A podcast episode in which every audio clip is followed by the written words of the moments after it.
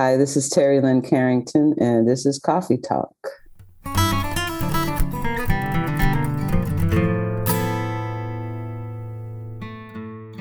Hello, and welcome again to the official podcast of the guitar department at Berklee College of Music. My name's Ian, and we are back with another episode of Coffee Talk for you. This week, we're joined by Terri Lyne Carrington, a drummer who's a National Endowment of the Arts artist, three time Grammy Award winner, and was the first woman to win Grammy for Best Instrumental Jazz Album. In addition to teaching here, Professor Carrington is also the founder and director of the Jazz and Gender Justice Institute here at Berklee College of Music. Her latest project, New Standards Volume 1, highlights the work of women composers in jazz who have often been overlooked in their impact on the music.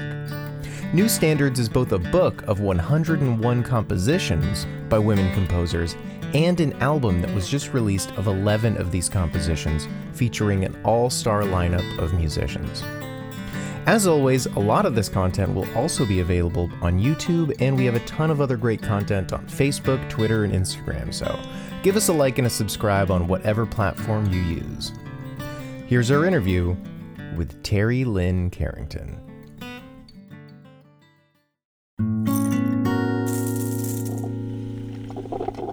Hi, everyone. I'm Kim Perlak. I'm the chair of the guitar department at Berklee College of Music, and welcome to another Coffee Talk.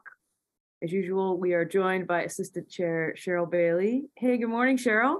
Good morning. I have kind of a strange, disturbing coffee cup. It's a goat, it's a goat head. It's a go- it's a goat head, but it's friendly. It's friendly. It's okay. Look out, everyone coming in for advising after midterms. Cheryl's got her goat head mug. Um, all the way from New York uh, on her way to uh, play a beautiful concert this weekend.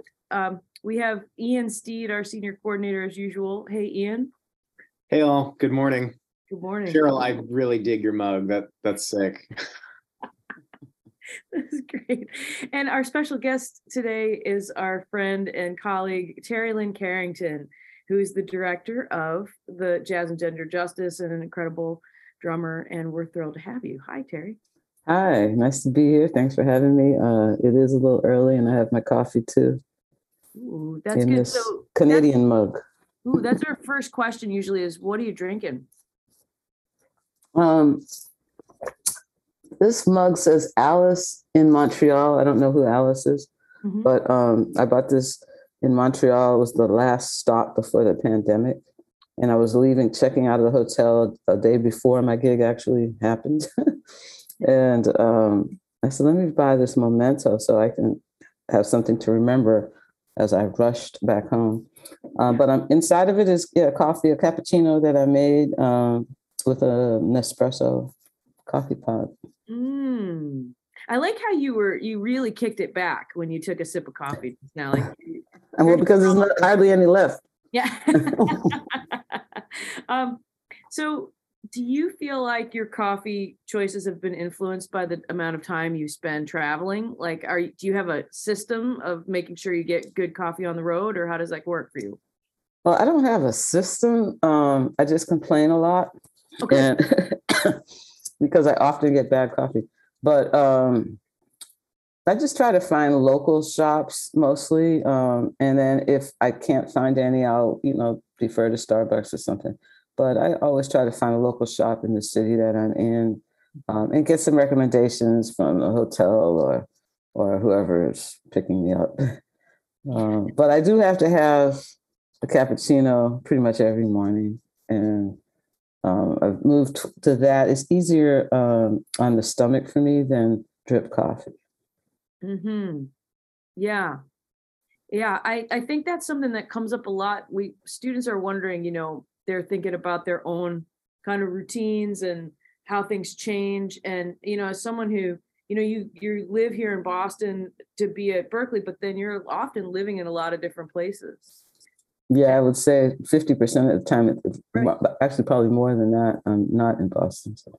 you know and as much as like we talk about coffee because it's the name of the show and and it's part of our hang it's like there is something about this for everyone that seems to be a way you give yourself consistency Hmm.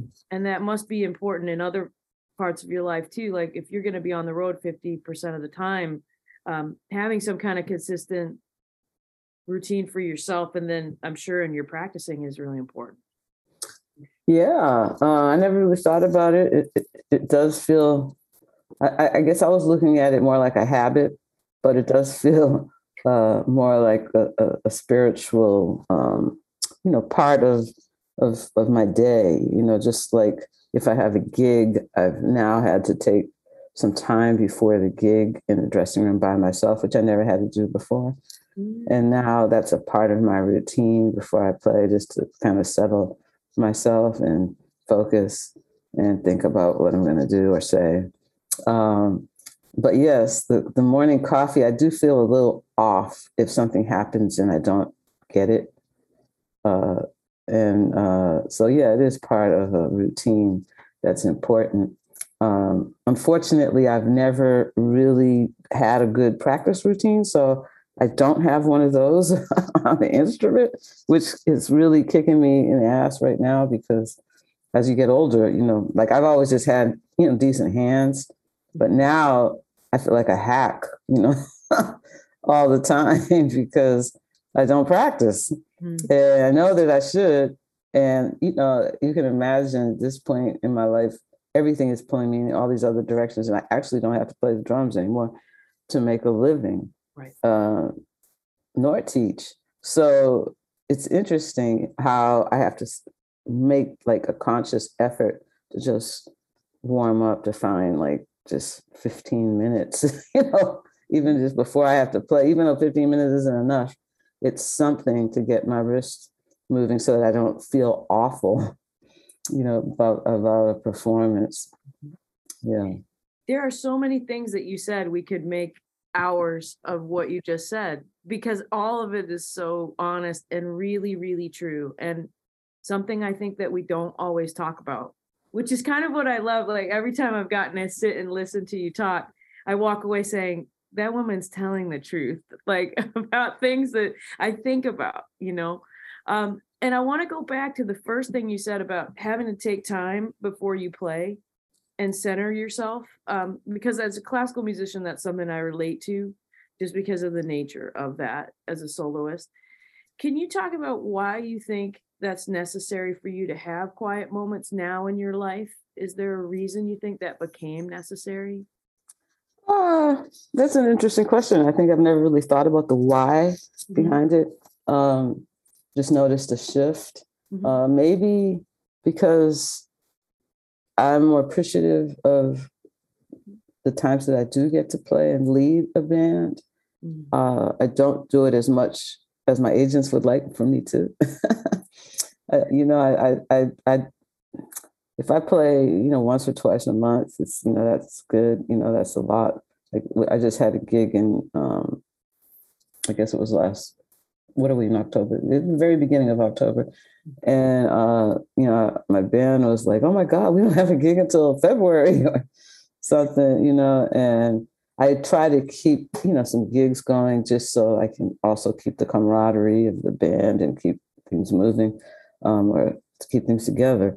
But uh, I don't play that often, like as a leader, so uh, or as a side person. But now I feel like I'm so grateful for the times that I do that I really want to make sure each performance is the best I can do. I you know, I never mailed it in, but I could be scattered and still, you know, have a decent gig. And now I'm taking it to heart a little more. So I want to think about what I'm going to say, if there's any um, reflections on the city that I'm in, people that I've met, uh, you know, what kind of room it is and what I think the set should be after taking a you know peek at the crowd or you know all of these different things that help me take it a little more i don't want to say more seriously because i always take it seriously but just something that helps me hone in on this moment and um, something that i always you know give credit to uh, this, this is by hear, hearsay but that I heard that Erykah Badu said, which is um, that like when you're in the studio, um, you're perfecting a moment. But when you're doing a live concert, you're perfecting an experience. Yeah. And so, you know, that's always in the back of my mind. How do I make this experience uh, meaningful, not just for the listeners and the audience, but for myself and the band as well? Mm. You know, there's so much of that wisdom that I think when I think of the students now, I feel like a lot of times, even coming to class, people are distracted. They have so many things on their mind. Maybe for the first time, they're not equipped, they're not really experienced with managing all of these things. And it would be a really nice thing. I mean, even to come to class now, sometimes I just have everybody set up and get their sound and take a breath and sit there. And do you think that some of this stuff that you're kind of identifying as an as an older musician in a touring capacity and a playing capacity has translated into the way you mentor students even when you're not directly teaching them because there's so much mentorship that you're doing now. Mm, absolutely. I mean all i can do is bring where i am at the moment to the students. Mm-hmm. and that's how i teach because i'm uh you know an improviser meaning in every aspect of my life so even with teaching, I, I read the room, I feel like, what am I going to do today? And I always find something impactful because it's, I, I, I go with the flow. You know, I, I, believe that there's a, you know, universal flow that we have to be in tune with. Mm-hmm. And, um, you know, I've come to trust it. And I, I believe that the universe unfolds as it should when you trust it. Um, I say that that's a very, uh, what's the word, the privileged thing in a sense to say, because I do feel like it does not unfold as it should for everyone, even if they trust it. Right. I feel very privileged in that way. Um, so yes, with teaching, all I can do is is bring, you know, where where I am. So I I should probably do the breath, you know, because I think that is important. They need to breathe together when they play. So why not, you know, have a moment of breathing together before? um, but often I'm running into the room and you know, trying to give them this as close to two hours as possible, and you know, kind of it's it's all in haste. uh, so I, I, never think to stop to take the time that I would take before a performance. Mm. Um, you know, to just center everyone. But I try to center them through the music. I make I make them try to try to make them understand the importance of being present. Um, just just Tuesday night, I had an ensemble, and uh, I, I asked them to play as long as they could, to take a solo as long as they could. They were all looking at me like I was crazy. Um, and then somebody looked at their watch. I said, "Oh no, it's not going to take. It's not going to take as long as you think." because what I have found is, you know, this generation, they don't know how to sustain solos you know, and play something good, you know, like don't just take as long as you can and play bad, but really try to make something happen for as long as you can. And uh, I don't think they have enough opportunity to do that unless maybe a jam session or uh, some kind of session they, you know, jamming with their friends or whatever. But um, that's an issue to me, um, sus- sustaining you know, endurance. And uh, I saw, so there's one kid who happened to his solo was not, you know, he had he was struggling to me. and then when he finished, after everybody sat through his solo for a like 10 minutes, I don't know, he got on his phone and I was so irate because and he's not he hasn't normally done that, like I don't think, but I was still irate. And I I, I got on my computer immediately and emailed him while he was on his phone saying, get off your phone.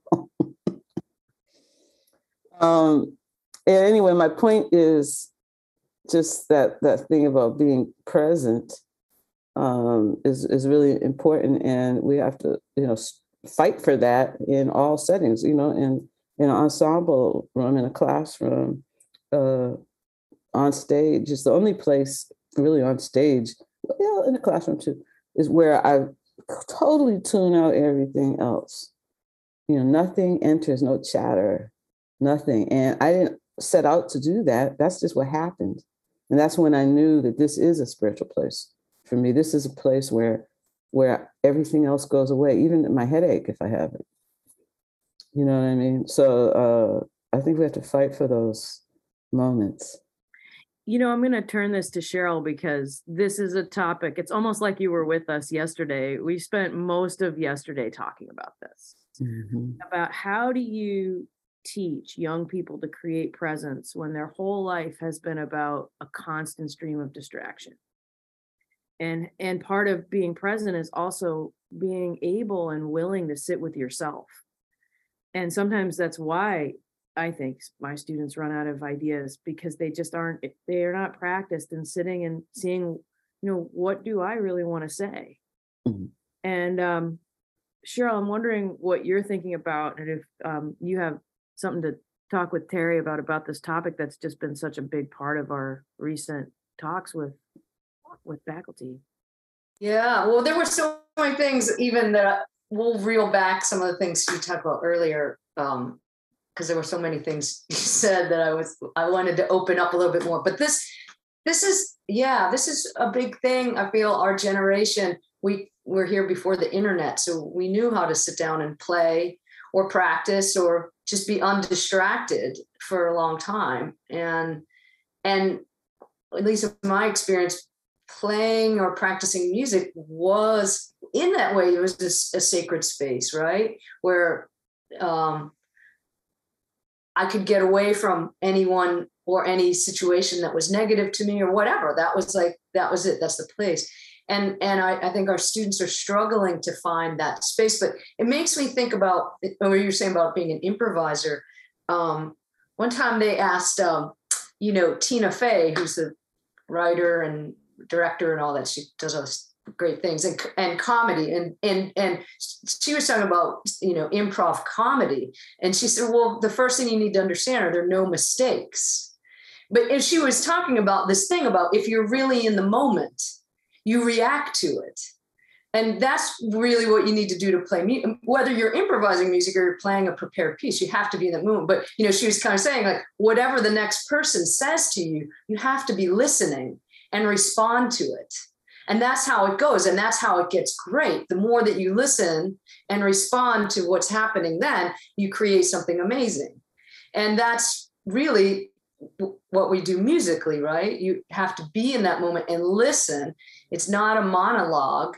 It's a conversation between the whole group. So yeah i, i'm curious if, if you want to talk more about that how you do that for yourself and and with your students to to i mean it sounds like you're, you're doing that in your class where you're you're you know making them aware of that because i don't think there are other places in our modern life where people are valuing that Yeah, it's funny you said it's not a monologue. You know, for some people it is. some some jazz musicians it's a monologue. but um, you know, I always, you know, I, I'm reacting like that because I've been having some conversations lately about this whole idea of jazz and democracy, and uh, it, you know, it's it's maybe uh, aspirational, you know, in some settings, you know, to be democratic. Um, and how do you get people to truly respond in a moment when they've practiced things and these things, you know, come out? Even if I was just looking at drumming, I'm sure it's the same with guitar. Like your hands tend to go in certain directions based on everything, your what you've practiced, exercises, technique, or even just what you've practiced as an improviser. It just it tends to go in, uh, you know, even if you're not consciously just playing licks, it tends to go in a certain way. So it's always about uh, breaking habits. You know, to me as an improviser, when you're speaking about improvising, it's really always about how do I break some of these habits that you know are natural to me and push myself push myself uh, to really truly respond in the moment not just based on a vocabulary that i have and know um, so you know we talk a lot about that breaking habits and also about um, uh, figuring out that balance of how to be both on input mode and output mode which is super important when you're responding, right? But you have to hear and respond with without delay, you know, and um, so that's you know that's an important thing to try to find to to sit in the middle of, and then you develop, I think, over time through experience, um, musical wisdom that just kind of naturally tells you uh, what to do at any given moment to pull the magic, you know, out of that moment. And it does take wisdom and experience. So uh, magical moments, you know, they can take time. I mean, if I look at my own development, yeah, it took a minute, you know, it took a minute. I, I feel like I was regurgitating, you know, a lot of information, things. But you know, there's so many different things to improvising. I mean, and, and especially you know within jazz, there's like uh, you know, there's an energy and a feeling that has to be there, and I think that's the most important foundation. Um, and then you get into these finer, you know, more fine-tuned things. Um, so yeah, those are kind of you know some thoughts on on that and how to practice being in a moment. It is a practice like anything else. So uh, like I've I've practiced Buddhism for I don't know 30 years. I'm the, I'm a bad Buddhist, but because I don't really practice so much, but it's in my heart. I practice like I practice the drums uh, inconsistently and in my heart and mind. You know that crack. I'm just uh, amazed when you say that because you are known for this incredible technique and control on your drums that you're saying that you struggle with practicing it is just blows my mind because actually this was one thing that I was curious to have a conversation with you about because um, you know, I, for instance I, have had conversations with folks that have had you on their as a side person on their project and they brought a project like Helen Sung I think is the person who said this to me she said when you bring in music for Terri, she knows it better than you do. she comes into the studio with the music prepared better than you even knew. And she knows things about the music that you didn't even know as the composer. And that oh, i have always had that in my mind when she told me that as an inspiration and just kind of wonderment. So i guess my i was really curious to have this conversation with you about your process when you're working on some new music. And obviously you've you've had to learn the music of people like herbie hancock and wayne shorter and you know on and on and on of people that have very complex and nuanced music and you have to come in the studio or to the concert and play it like you mm-hmm. know it inside now and obviously you do. So i'm, I'm just curious what your process is. I just try to internalize it. So i like i don't understand how people learn these days because they learn a piece. And then if you ask them to play that same piece a year later or two weeks later, in some cases, it's like they're starting over. And that I don't fully understand because when you learn something, I think you internalize it. So you could say, you know, there's memory attached to that. Um, but even when there's not like full on memory, if I learn a difficult piece like I, I, I always use this piece, I can't remember the name, uh, Paul Bollenback piece that I played on one of his records. And it's got all these moving time signatures. And I learned it, you know, for the record. But I use the music to glance at if I need to. Um, but I try to internalize the phrases so that I'm not thinking, oh, it's three, it's five, it's seven, it's four. But these make melodic sense. So when I learn the melody, it's already telling me the phrases and the time signatures so that I don't have to know what time signatures I'm even playing in if I learn the melody. And I'm not comfortable playing people's music without knowing it. So that means learning the melody and learning the form. Uh, I don't necessarily sit down and learn the chord changes, but I hear them going down. So I, I'm normally able to sing the melody precisely. And I don't, as I said, I don't sit down to play the chord changes, but I can hear them going through my head while I'm singing the melody. So it helps me with form. Um, so, but I returned to this piece of Paul's like 10 years later or something. And I glance at it once and I can still play it without looking at the music. Um, so, the, so, so the music is for me because by the time I do a gig, I don't want to look at music. And unless something is so challenging that I have to, like like Wayne Shorter's like 30 minute piece that I had to play called Gaia. There's no way you can memorize that. Um, but you know, a, a normal one, two, three page, you know, lead sheet is is uh, is possible. So I think because students are so scattered with uh, you know social media and all the things that make short term uh, uh, short term short short term environments for them, I think it's more difficult uh, for them to really learn and internalize something. Um, and it's not just students. I remember speaking of Helen, I think she was on this. Um, we did a tour of 10 shows, Mosaic Project, in um, Europe. And Dianne Reeves was our guest. And um, and the 10th show, uh, so after the 10th show, there was champagne and we were all celebrating. And when I ended doing my toast, I said, I have to say, I'm really disappointed in all of you for still reading music. This is not that difficult. You know, 10 shows later, you're still reading. you know, that would never happen to me. Granted, I'm not playing a melodic instrument, but um, so that's, you know, that's you asked about my process. I think that's pretty much sums it up.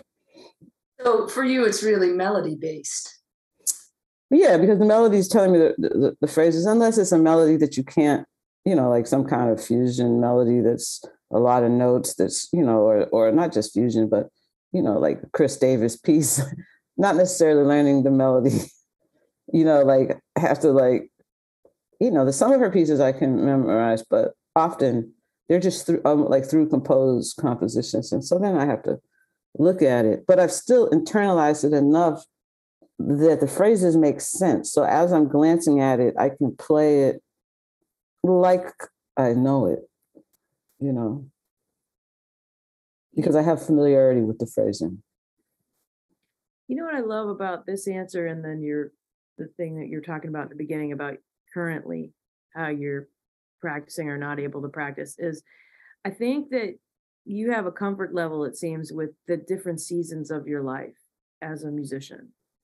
And I think that's really challenging. I'm going through that myself, so I identify with that where you spent so many years as a musician you're known as practitioner. it was like your identity was you know you book carolyn carolyn carrington and she's going to come and she's going to know the tunes better than you and she has like this technique and this practice routine and this sound and then as your life has moved forward you're also called upon to be a teacher to be a mentor to run these beautiful programs that we'll talk about that are impacting people's lives in different ways.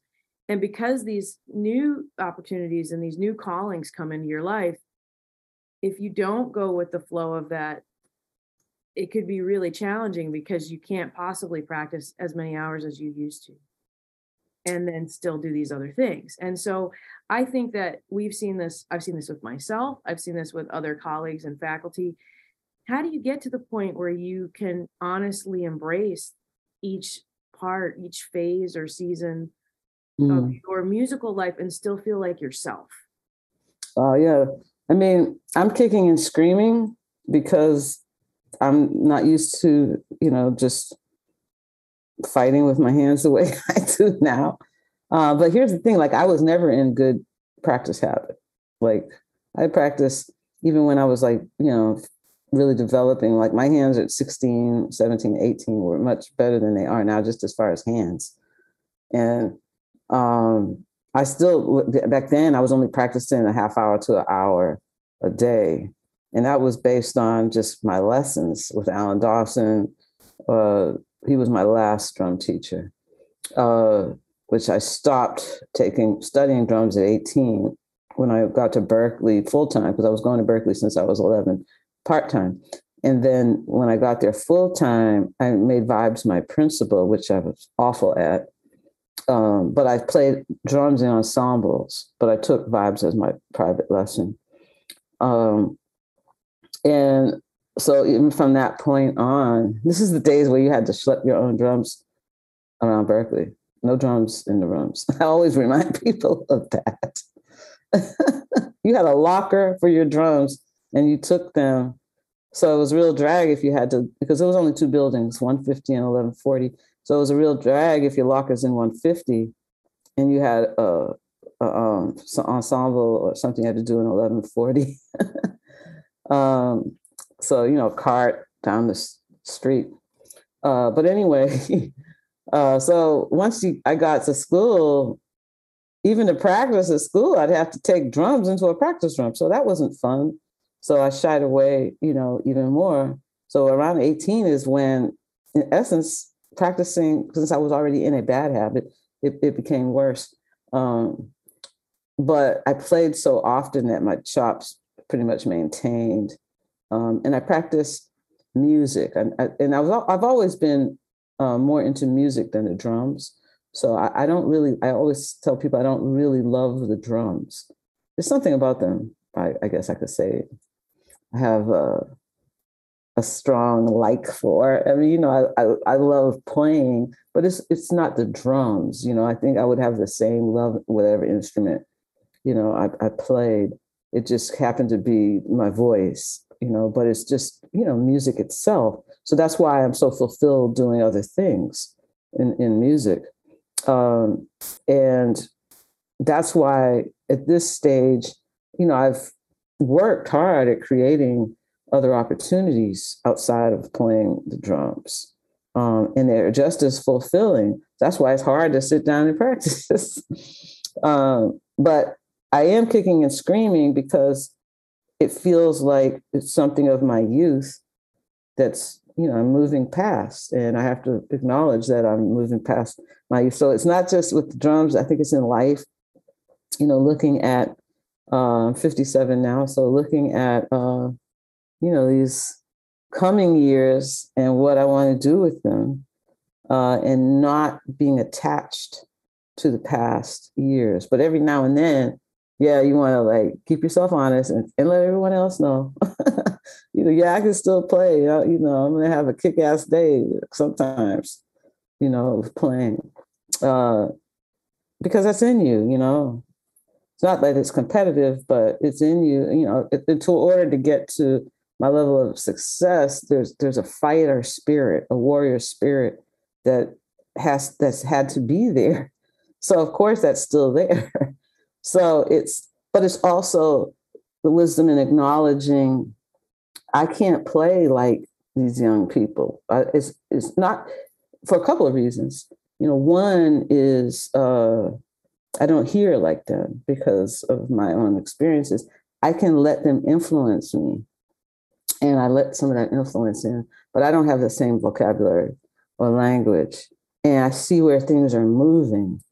So uh, I try to reinvent myself or reimagine myself uh, in a lot of different ways. Like, you know, like when I did a record waiting game, that was a little bit of a different me, just, you know, this, as far as what's been on records.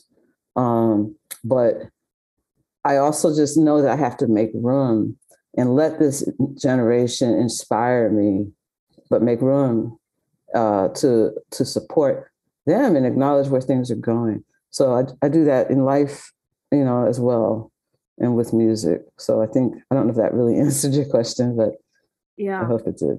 It really does. I mean, on a couple levels. I think one is sometimes people listen to these types of conversations and they say, "Oh, I love this person's playing. I'm going to practice just like they did."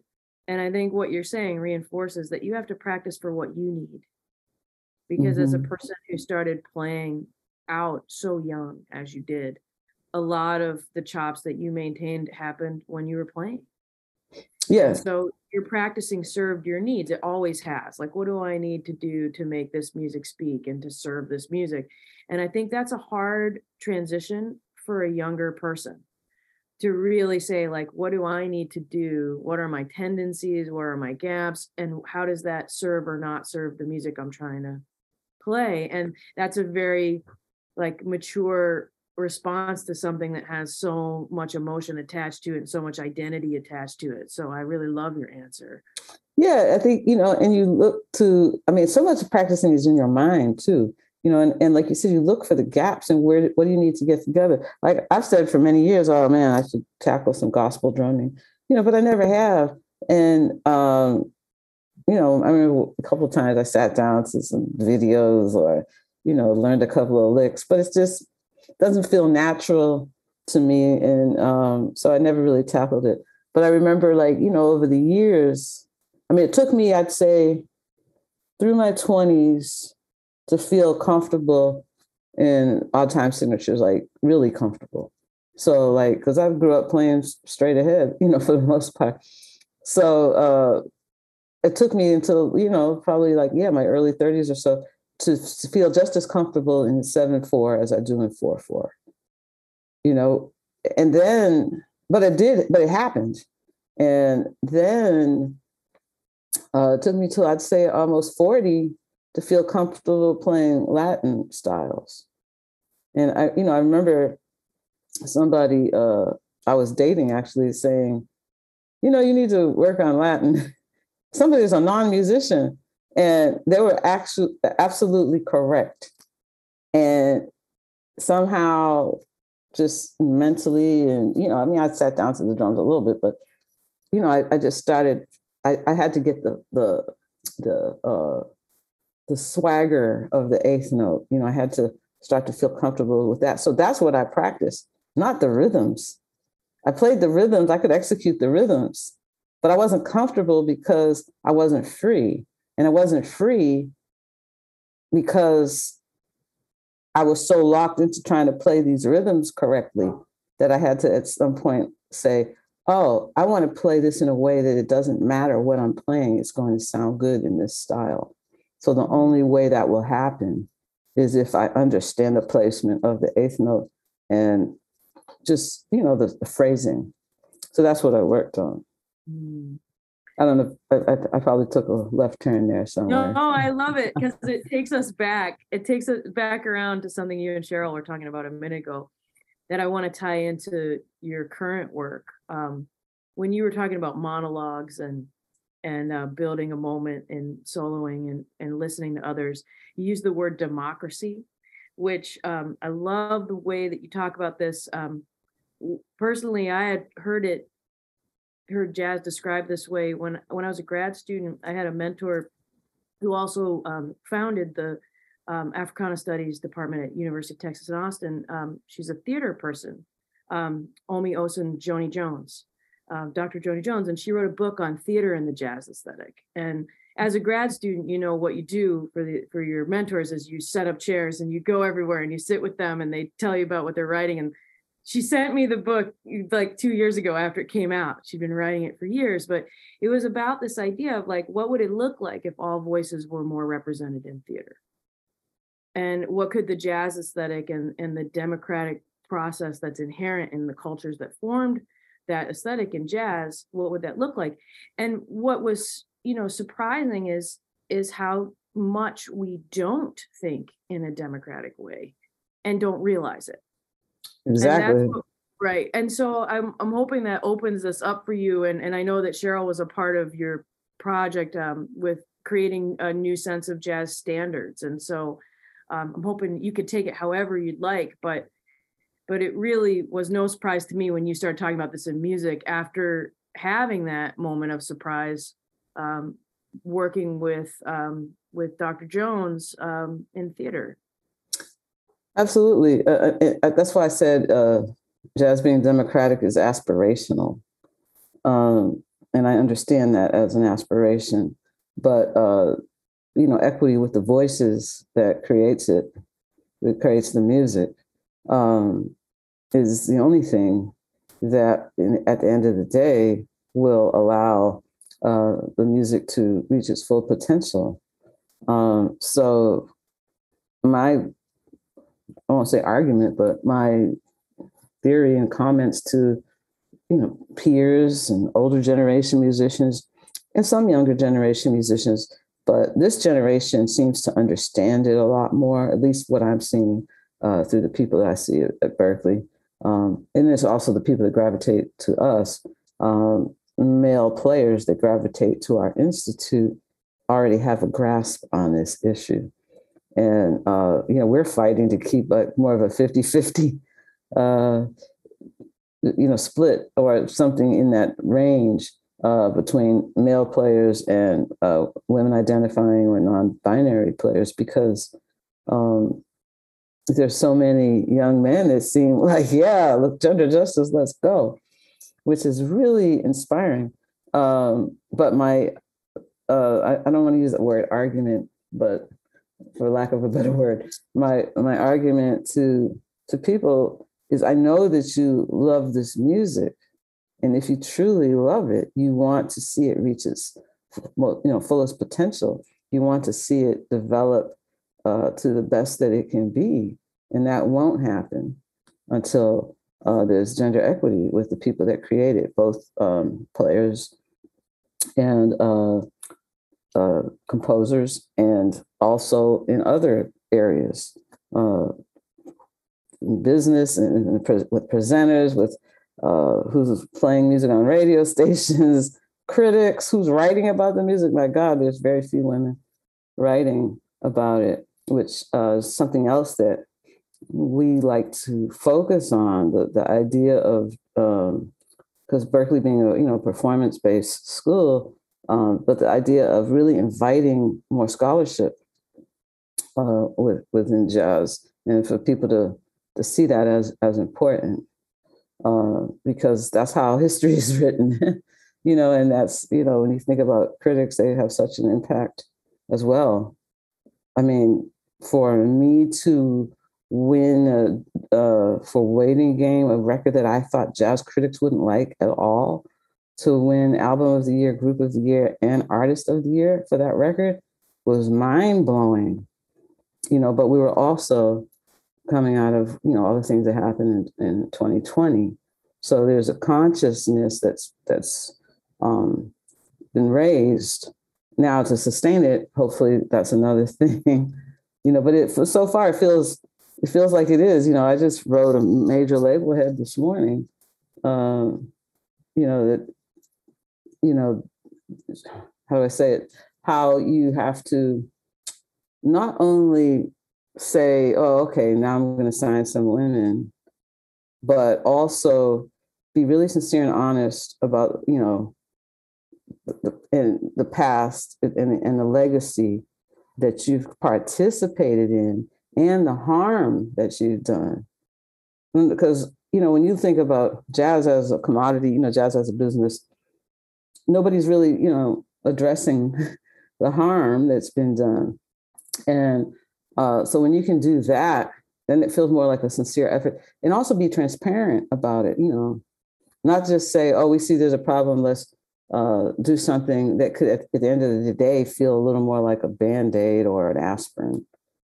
Um, but you, you have to really dig a, a, bit deeper, or to a marginalized group, it's just going to feel like a band aid or an aspirin.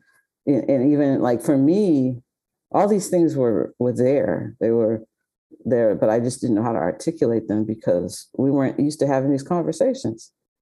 So, as bad as everything has been for the last couple years, it's been so good in so many ways, you know, to be able to really address things openly, honestly. And that's the only way, you know, movement is going to happen. And to explain also to people that feel like, oh, let me do this because, oh, I see there's a problem. And this is how I fix problems. I'm just going to, you know, go do this then.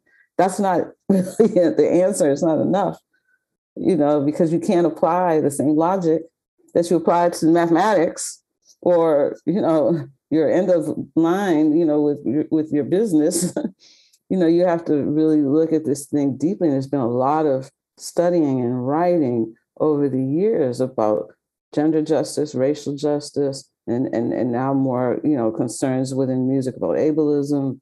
Um, I mean, you could really go through the various you know social justice issues and see how they apply in our field, especially in jazz education or education in general. Um, there's a lot of things that we we have to look at, and I think it's a very exciting time because people are starting to to look at it. And uh, with Ernest, I think, and, and the people that aren't, they're they're you know going to be gone.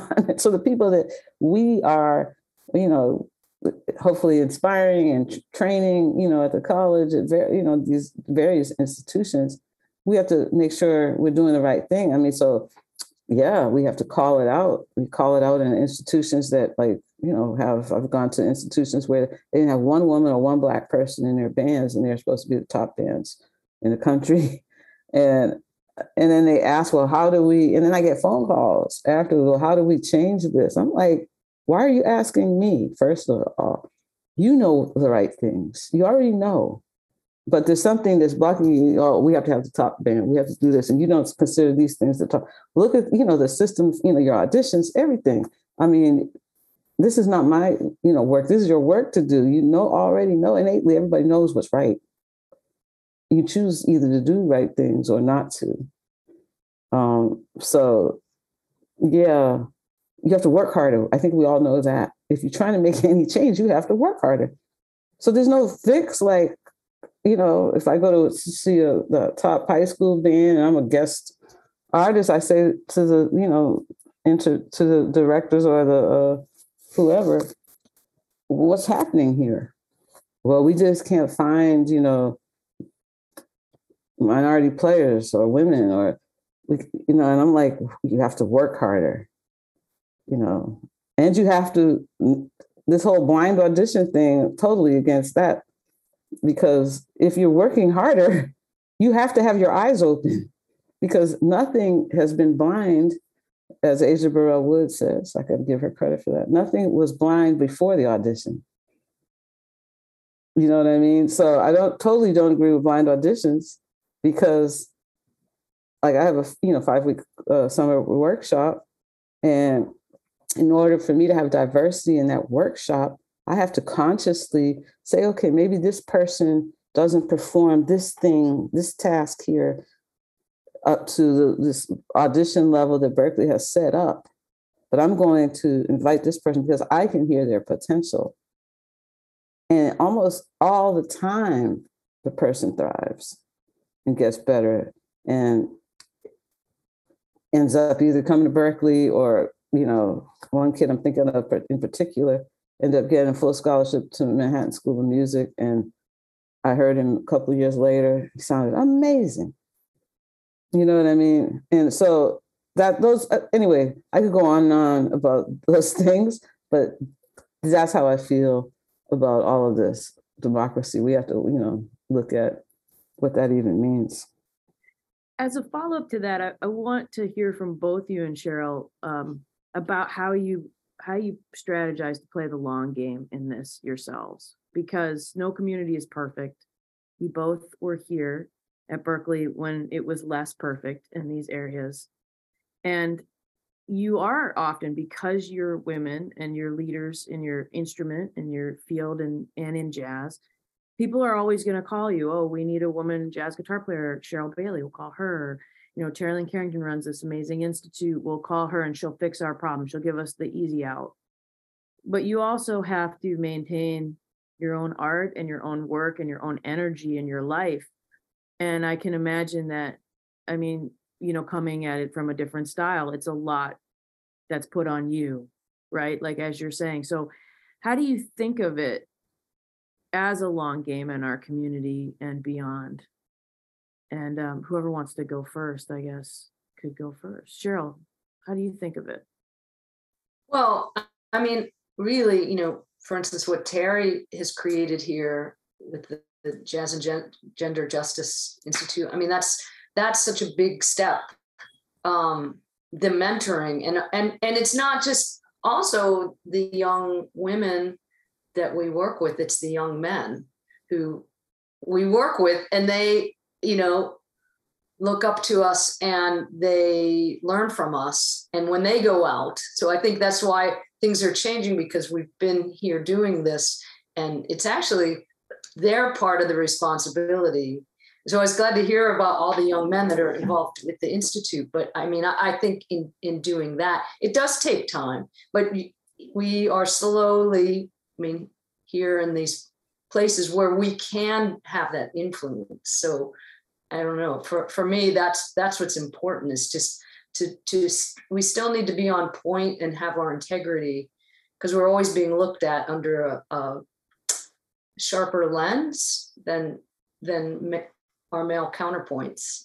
Um, but you know that I guess from our generation, we've been doing that all the time, right? So so I guess we continue doing that, but I think these opportunities to really be mentors and work with people and like Terri, that was a beautiful story about um, seeing the potential and inviting people in, letting them know that they're welcome to be on the bandstand. That's one of the most important things that they feel welcome and then they're gonna they're gonna rise to the that and go probably beyond what what we could have even thought. Yeah, uh, yes, I agree with everything you said. Um, mentorship, uh, it's important for women to mentor men as well as women, of course. You know, often, I mean, I started a mentorship, uh, apprenticeship and mentorship program with um, New Music USA that our institute is, is collaborating with. It's really dealing with, um, and we got funded by the Mellon Foundation.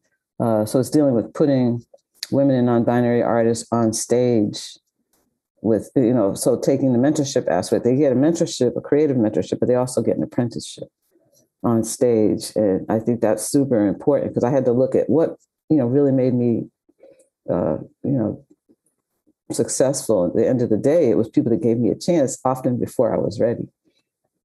Uh, so i think that you're right, you know, with mentorship. Um, and also just mentoring young men is a lot diff- more difficult for a man to get caught up with sexism and misogyny in the music when they've been mentored by a woman.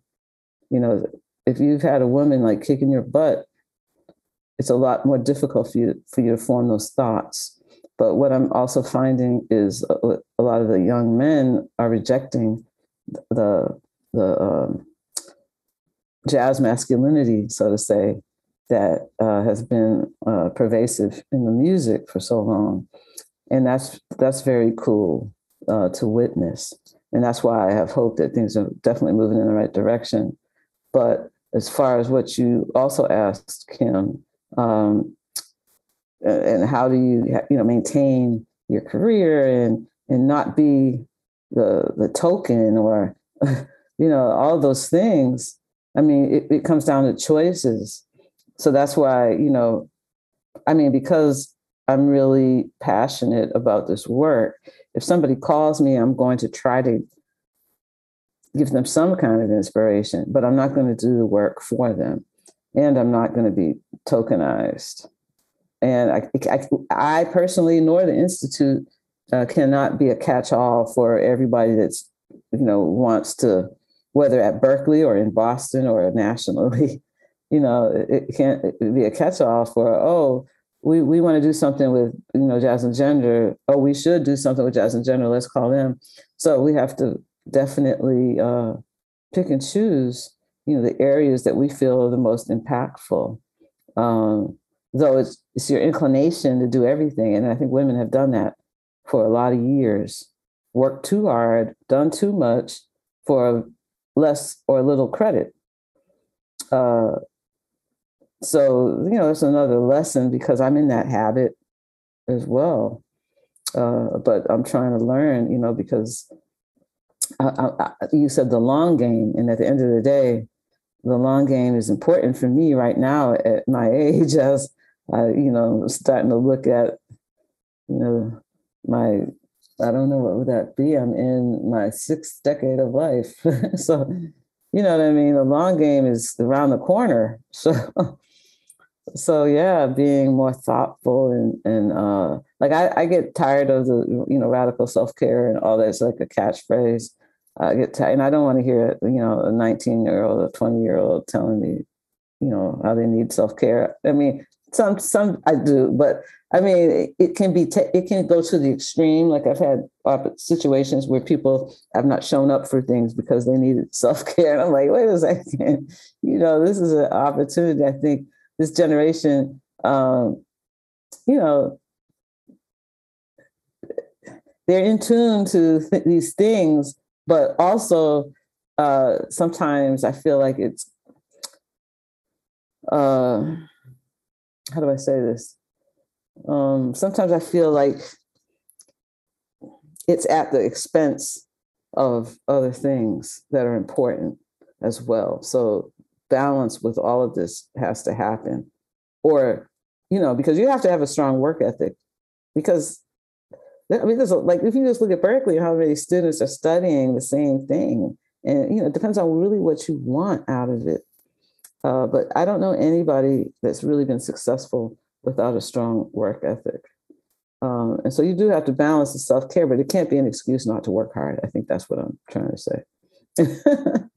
You know, it's great because you've segued right into a question that Ian always asks as almost our kind of wrap up question. And um, I think it's perfect timing. Um, also, knowing that you have um, famously hired Berklee alums from the guitar department to be in your band, um, two of whom are on our faculty now. And um, and I think uh, this would be a good way for people to kind of think about some of the things you're talking about. So, Ian, go ahead ask your question. Yeah. Uh, so here's a question that we always ask everybody on this um, this podcast, which is, what's something that students should be thinking about that they might not think about, or like a question that they should be asking that they might not think to ask, like something that's not quite on their radar. Ooh, there's there's probably a lot. You know, I mean, I'm trying to think of some big overarching question. Um, I tend to think of the smaller ones that I've already sort of addressed in this phone, in this um, in this Zoom, uh, and one would be having a strong work ethic and how how you develop that. The other one I addressed is um, is uh, stamina and, and, and sustainability in, in, in, your playing. Uh, there's also, you know, another thing that I'm noticing is with all the social media, uh, these postings of short, and it goes back to kind of you know how do you sustain something, but these short uh, postings um, and people becoming social media stars without being able to play a gig. You know, there's a lot of that going on. You know, really, you know, I don't care that you have you can have a million views doing something for 30 seconds or a minute. But can you play a, a, full show? Like do you even have repertoire? You know people are calling themselves artists because and have one song and it might be a good song but they they haven't they don't have an album. So how are you going to go do a show? You know your one song and then covers but can you even sustain an entire show you know what i mean so i think that's something you know this uh, these students should think about. I think a lot of the serious jazz students already understand that because of the nature of, of jazz. And a lot of them are prolific. Now, another problem with that, though, the, prolific students that have written a lot of music is they're so concerned with writing their own music that they have not played enough of other people's music. So they're moving right into this leadership role and what they feel, um, you know, like making their own statements before they've actually uh, been in a side person situation and been mentored by people that know more than them, other than their teachers. So I, I find, you know, a little problem with that as well. This was great. I mean, I don't think we could have said it better. So I hope that everyone rewinds that part and listens to it over and over again. We're going to be putting it out there as well. Um, Sheryl, as we're wrapping up our coffee, uh, what's on your mind as as we're finishing up? Yeah, well, Terri Lyne, thank you so much for joining us. We really we wanted to have you on this show, and and the conversation was great. Uh, we we always, as a team, when we do these shows we always learn so much and we walk away going that was amazing. And but also know you know we have a lot of listeners and our students are really really going to get a lot out of this. So thanks for taking the time to be with us. And thank you for all the amazing stuff you're doing. I mean you're really out there the warrior. Thanks for being a warrior. Thank you. Thanks for having me. This was fun. I'm glad we got to sit and talk. Me too. Um, so thank you so much sheryl bailey thank you ian steed as usual. And um, thank you, Terri Lyne Carrington. We're going to hang out for a minute and um, we'll see all the rest of you and, and we'll be with all the rest of you on the next Coffee Talk.